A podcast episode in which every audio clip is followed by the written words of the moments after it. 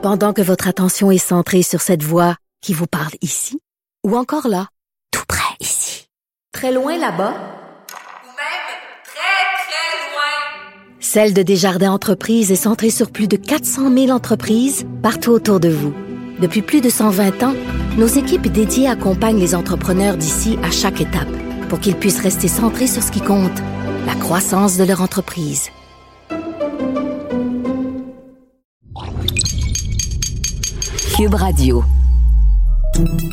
Salut, c'est Charles Tran avec l'équipe dans 5 minutes. On s'intéresse aux sciences, à l'histoire et à l'actualité. Aujourd'hui, on parle d'espace, d'un astéroïde, sans doute le prochain stop après la planète Mars, un astéroïde bien particulier puisqu'il est composé non pas de roches, mais de métal, du fer et du nickel.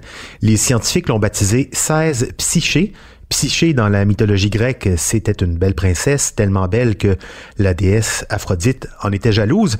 Et 16, ben, c'est parce que c'est la 16e planète mineure à être découverte dans le système solaire. Donc, 16 Psyché, c'est un astéroïde géant de 226 km de large, l'un des 10 astéroïdes les plus massifs de la ceinture d'astéroïdes, une ceinture qui donc se situe après Mars, entre Mars et Jupiter.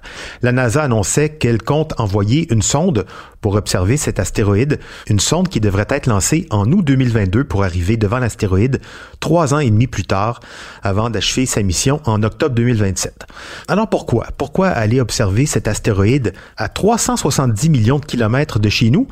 Sans doute parce que c'est un astéroïde de métal, mais euh, comment c'est possible ça, un astéroïde de métal? Et est-ce que ça en fait un candidat intéressant, ça, pour l'industrie minière?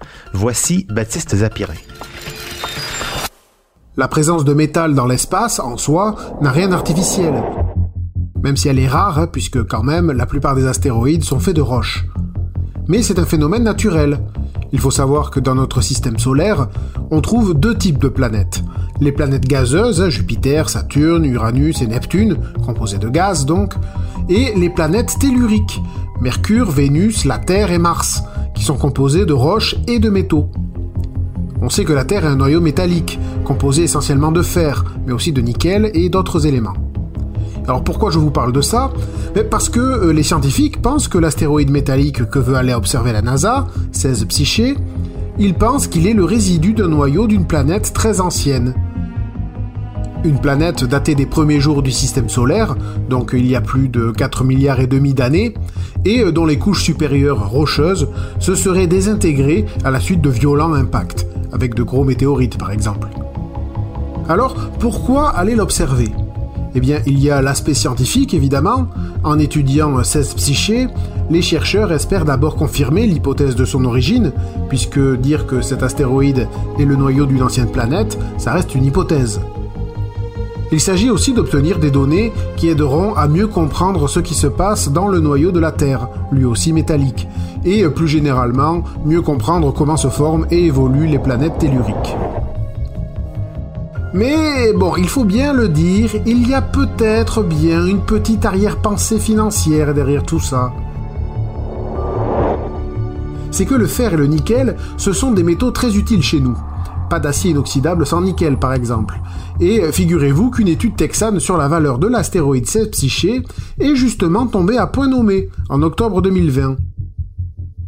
D'après le Southwest Research Institute Planetary, l'astéroïde pourrait valoir, attention, 10 quintillions, c'est-à-dire 10 milliards de milliards de dollars. 19 chiffres après le zéro. Mais bon, ça c'est si on est capable de passer outre un léger détail technique, trouver comment exploiter des ressources à 370 millions de kilomètres de la Terre. Mais ce n'est pas une idée totalement farfelue, en tout cas ingénieurs et scientifiques se creusent les méninges sur cette question. C'est que la période s'y prête bien, c'est la crise climatique sur Terre et on a besoin de plus de ressources non renouvelables, comme les métaux par exemple, pour produire des batteries. Alors oui, on se dit un peu basiquement que si on peut en trouver dans l'espace, ça évitera de surpolluer et surexploiter la Terre. Mais avant de se demander si ce n'est pas la dernière mauvaise idée issue de la longue histoire des mauvaises idées, eh bien figurez-vous que des gens se sont surtout demandé si c'était légal par exemple, Elizabeth Stein, une professeure et membre de l'Institut pour la Terre et l'exploration de l'espace à la Western University en Ontario. Dans un article pour la revue The Conversation, elle rappelle que des avocats travaillent déjà sur des projets de minage spatial, dont on attend le démarrage pour dans 20 ans. Des scientifiques européens espèrent même commencer à creuser sur la Lune dès 2025 pour extraire de l'hélium 3, utile pour l'énergie nucléaire. Elisabeth Stein rappelle qu'il existe bien un traité sur l'espace extra-atmosphérique de 1967, mais il n'est pas clair sur la question de la propriété des ressources extraites, et les interprétations varient. Mais en attendant, les États-Unis et le Luxembourg ont adopté une législation là-dessus. Oui, oui, Barack Obama a signé en 2015 une loi qui permet aux Américains de revendiquer des ressources extraites dans l'espace. Et oui, les États-Unis ont décidé d'étendre le concept de libre marché jusqu'aux astéroïdes.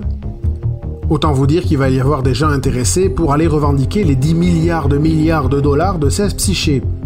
Enfin ça, c'est s'ils trouvent un moyen de mettre la main dessus